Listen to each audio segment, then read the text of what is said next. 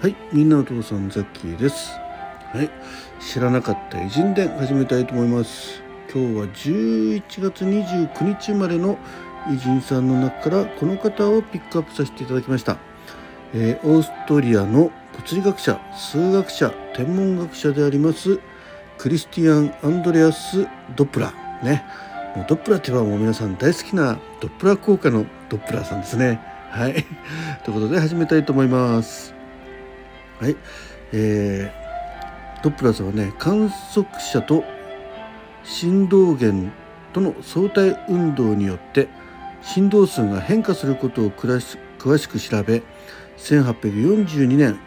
それをもとに数学的な関係式を作ったいわゆるドップラー効果である。ね、オランダ人の科学者気象学者であるクリストフ・ボイス・バロットが1845年だからこの関係式を作った3年後ね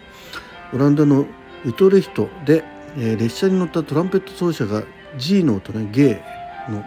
音を吹き続けそれを絶対音感を持った音楽が聴いて音程が変化することで証明した。なるほどね。ここでパーンってなったんだね。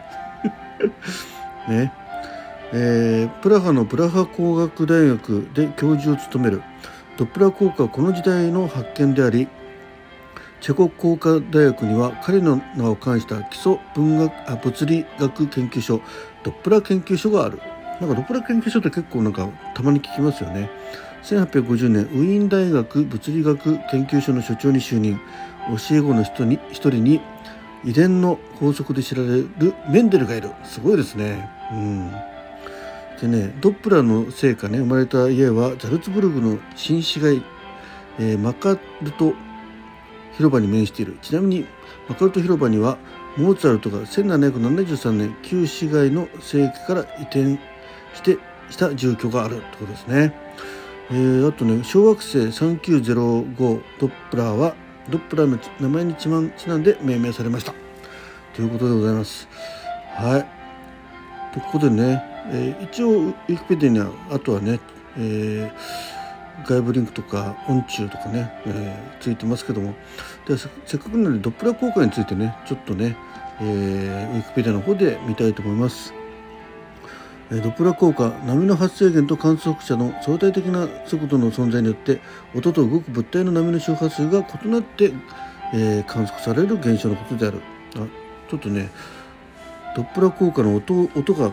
聞けるようになってるんでね一回 BGM 止めましてそちらを聞いてみたいと思います。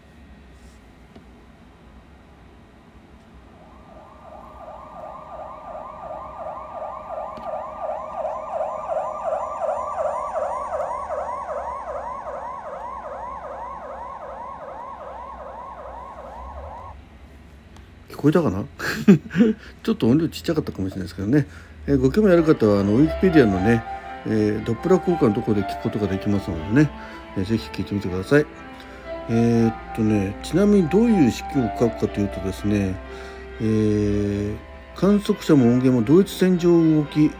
音源 S、えーソースから観測者 O オブザーバーに向かう動きを正とすると観測者が聞ける音波の振動数 F' ダッシュは F かける、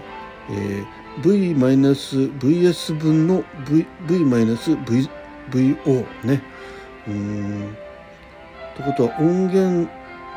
えーと V っていうのはね音速音速から、えー観測者の動く速度と音源の動く速度の関係であとは F が、えー音源の出す音波の振動数ということでね、えー求めることができますということですね。ちなみに光のドップラー効果というのもありましてこれは遠ざかえっ、と遠ざかるおえー光源からの光は赤っぽく見えて近づく光源からの光は青っぽく見える。しかしこの光の伝導は特殊相対性理論に従うため通常の波のドップラー効果とは違った現象を見せるってことらしいですねそれもなんかね式になってますね。はい。えー、とドップラー効果の実用面ではね実際の活用方法としては恒星などのうん天体の可視光線あこれ光の、ね、ドップラー効果ね。可視光線スペクスペクトラルに見られる吸収線、えー吸収するね、うん、ものを吸収する線の波長の理論値とのズレ、えー、から地球とその天体の相対速度を算出できる。また同じ電磁波におけるドップラー効果を利用したものとしてドップラーレーダーがある。だこの本当に光のねドップラー効果っていうのをもとに天体観測にかなり役立ってるってことですね。あとね原子炉のドップラー効果っていうのもあるらしいです。原子炉の安定性にもドップラー効果は関係する。中性子の核反応スペクトルにも熱運動によるドップラー幅がある。うん。温度が上がるとドップラー幅は広がりその結果中性子の吸収が起きなくなる。あ起きやすくなる。これは温度が上がるにつれて、えー、経内の中性子が少なることを意味しそのため核分裂連鎖反応は収束する方向となる。すなわち核分裂連鎖反応は温度に対して一定の自己制御性を持っている。原子炉においてはこのことを指してドップラー効果と呼び温度上昇に対する反応度の低下の割合をドップラー係数という。へえ。そうなんだ。だからあのなんかその冷却水とかそういったものが大事なんだね。うんきっと。直接つながるかどうか分かりませんけどね。うん。あとねドップラー効果を応用した装置っていうのが一覧表載ってるんですけどロータリースピーカーっていうのがあって、えー、蒸気効果などを応用して音色を変化させるスピーカー演奏時に使用される。ああじゃあ音楽やってる方は結構知ってるかもしれないですね。ロータリースピーカーっていうのね